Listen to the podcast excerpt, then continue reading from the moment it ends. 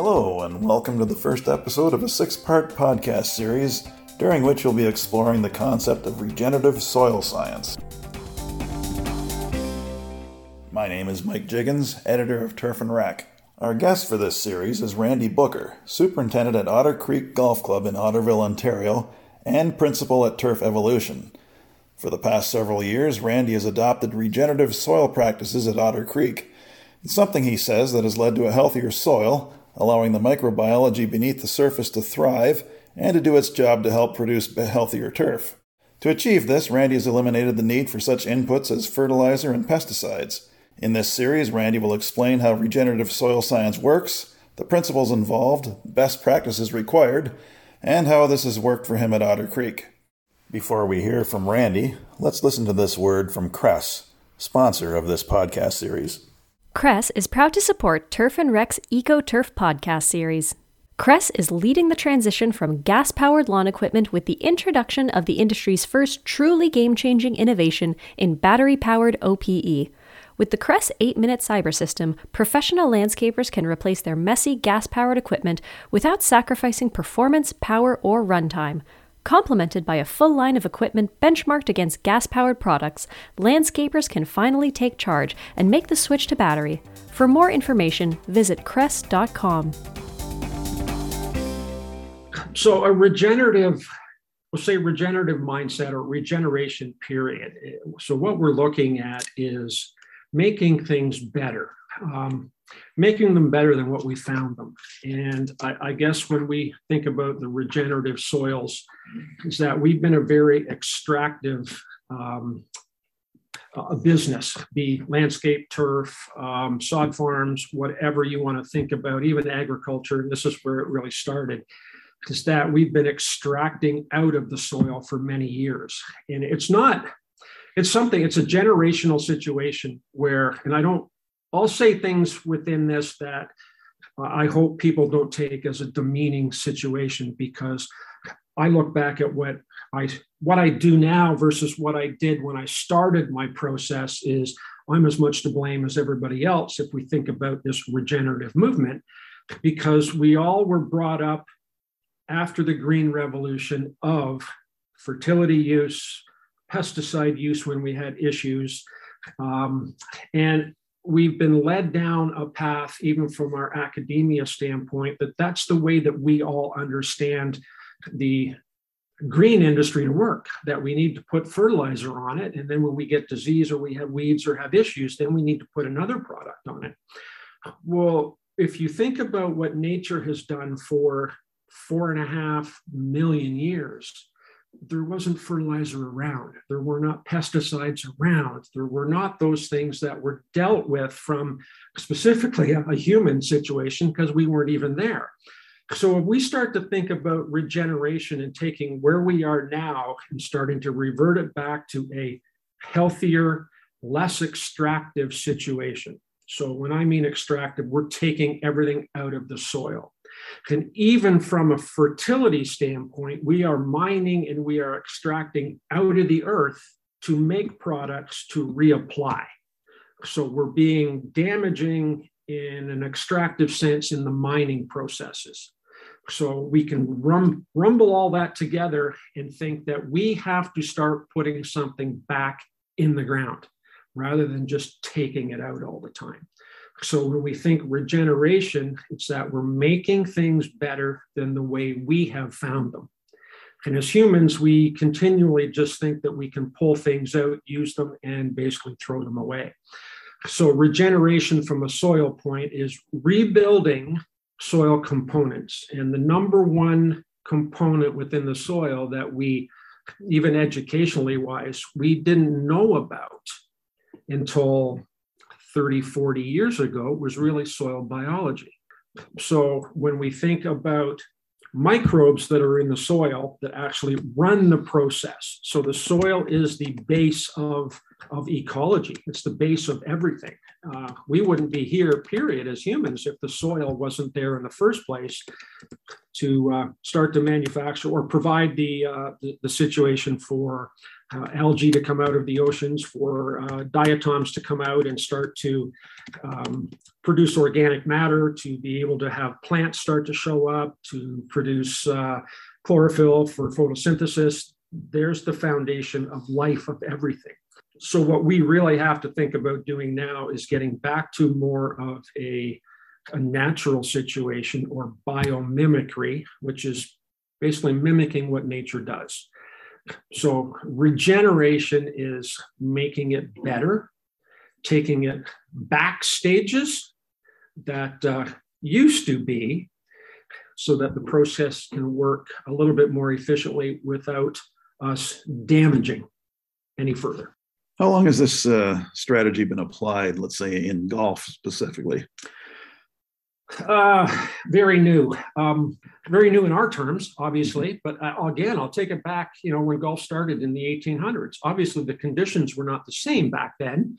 Uh, it was a little bit more of a rough game, a rough turf.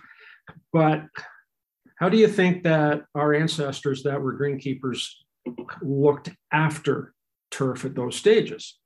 Well, number one, primarily they used to use sheep to graze. That was their first mower if you look at it in that way. But what do sheep do? So they eat and then they drop through their, um, you know, their urine or their feces, uh, the nutrients right back into the soil. So in essence, they were, there was a circular motion there. They were removing grass, they were taking that grass within their stomachs, and they were putting back out in a nutrient sense to make it available to the grass plant.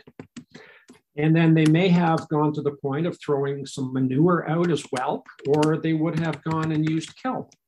In most of the early golf courses, obviously the Scottish or the British, the English, a, a lot of that, the coastal areas could just go down to the beach and harvest the kelp, kelp off of the, or the seaweed off of the shores, bring it up, dry it, crunch it up, or spread it around and just add it with uh, with some of the manures they may be putting out, and that was total natural process.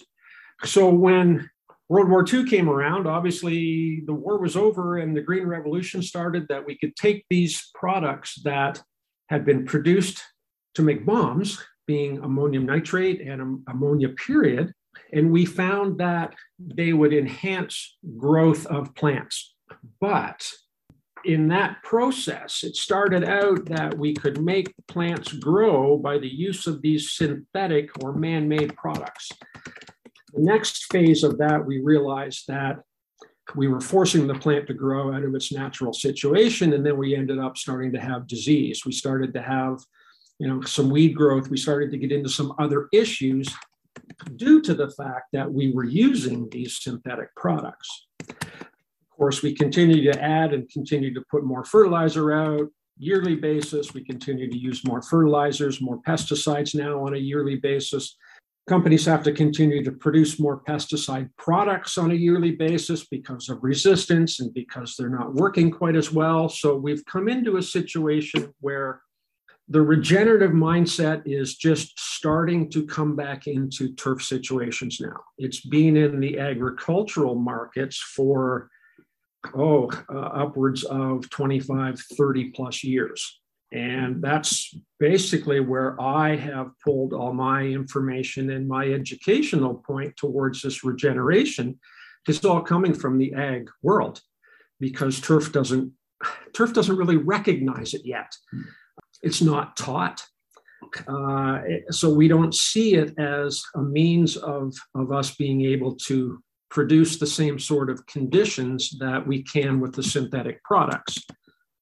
Uh, and myself, I've been working and playing with these products and moving down a regenerative sense in, for 10, oh, 10 years now, and really heavy into it for probably the last seven, eight years. Uh, with great success. Um, reduction in the need for synthetic fertilizers, uh, reduction in the need for synthetic products, period, be those pesticides, uh, herbicides, and uh, fungicides. I'm really eliminated. Insecticides, I still have a bit because one of my main issues is ants. And unfortunately, that, that's just one of those things that I'm still playing with to try and find a way that I can uh, going to suppress the ant activity. Uh, I don't want to kill it, but I want to suppress it specifically on our greens. But yeah, regeneration has been happening in other parts of the world in the agricultural sense for a good 25 years plus. Uh, turf wise, uh, I think the first first person that I really got introduced to uh, in the sense of a, regenerative was, was, Dan Dinelli when he was thinking about biochar incorporation into his new greens uh, in Chicago and his compost applications to his fairways. So he would uh, apply compost to his fairways every year as opposed to putting synthetic fertilizer on. Uh, disease suppression out of that, um, water management so much better from that. So it really it sparked me to really think about why I'm doing all of the practices that I'm doing, or why are we doing all the practices that we do in turf today. A, a lot of them are not necessary when we start to really think about the um, the ecology of turf. So, is the the long-standing conventional approach um, was it adopted mainly to simplify matters, or is it done to uh, quicken? Um... Uh, it it originally was done. Yeah, it made things easier. Hmm. Uh, it made the grass grow. It made it makes plants grow. Um, you know, it makes plants turn green. It, it does all of those things that uh, nowadays that we've just come to to want um, and need, uh, basically due to the mindset of the game or, or just what we perceive as healthy being lush and thick and green. So certainly it made things an awful lot easier that you could go out and, and put fertilizer down and it would basically immediately enhance the growth of the plant, make it grow quicker, make it grow uh, greener, uh, thicker, you know, all those things that we would love to achieve from a lawn standpoint but that comes with a lot of hidden issues. And once you start to see some of the issues, it opens up that gateway to start to really question a lot of what we've been doing. So, for you personally, did a, a light bulb go off over your head one day and you realized that, you know, what what you were spending in uh, fertilizers and, and other inputs? Um, or was it more looking at an environmental aspect where you how did you see the light to uh, to go from conventional approaches to uh, regenerative soil management? There was two things. Um, first off, my, uh, Otter Creek Golf Club was a brand new facility. Um, I was there through construction and grew it in. And it's it, the, the conditions that we all strive for being fast and firm, um, you know, pure bent grass, all of those all of those things that we strive to have on a golf course uh, right now are things that I was starting to see disappear. So, having gone through a brand new golf course with no thatch, fast and firm greens, no no real disease, uh, you know, no localized dry spots, no hand watering when we first opened up, and as as time went on, four, five years, six years into that process, I started to notice that number one, disease was starting to occur. Number two, I was starting to see localized dry spot. Uh, I was starting to drag out hoses. And of course, I was starting to have our, our great friend uh, annual bluegrass creep into a pure bent grass green.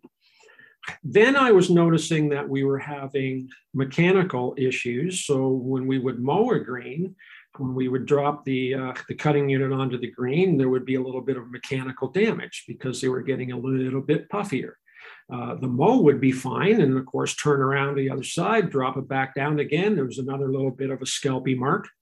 So that started to spark the first what's happening sort of uh, situation to me.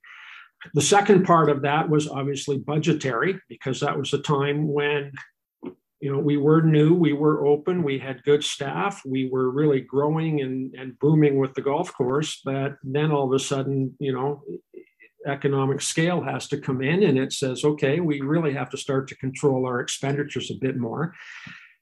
And with having to spray an awful lot more, of course, the budget number was increasing and going up. So, yeah, both of those, and they happened about the same time frame. And it was my aha moment is that you know, there's something not quite right here. So what it really did is it made me throw that, you know, the question out that we all should be out is why?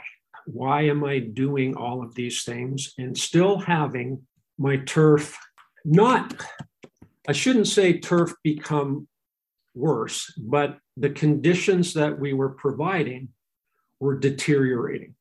Greens were getting a little softer, they were getting a little puffier, they weren't quite the same kind of speed, but I was still core aerating, I was still verticutting, top dressing, I was still doing um, maybe not so much of a calendar based application of uh, fertilizer, but uh, I was doing everything that we are taught and research tells us to do to provide the conditions that we were striving for. But I had lived through those conditions with the brand new golf course. And when I started to adhere to all of our uh, conventional processes, and we'll say that because it is conventional in our mindset, but the uh, the turf just wasn't responding. It was going backwards, and that's really when I started to make the move to say, you know, I think things have to change. Uh, if I'm doing all these processes and spending all this money, and I'm getting you know worse conditions then it's kind of like that albert einstein thing uh, you know continually doing the same thing over and over again and getting expecting to get mm-hmm. a different result it's insanity and doesn't happen mm-hmm. how challenging was it for you to go from one method to another. Um, it, it, really wasn't challenging for me because my mind said uh, what the hell have i got to lose? Um, you know the turf conditions uh, no mind you like the turf was still excellent. But you know, as a superintendent and uh, looking at what was happening, uh, I could foresee that there was going to become more issues. And I just kind of took the dive and I started to do some research on my own. I started to, to get online. I started to take in webinars. And, and of course, none of these were a golf related. I really started to dive into soil biology and soil as opposed to turf and that is that's the door that opened up to really deep dive into what is happening below ground that we very rarely even think about in in the conventional turf industry now thanks randy We'll delve deeper into the world of regenerative soil science in our next episode, which will be available to listen to on our website on May 24th. Be sure to frequently visit our website at www.turfandrec.com to learn about future podcasts.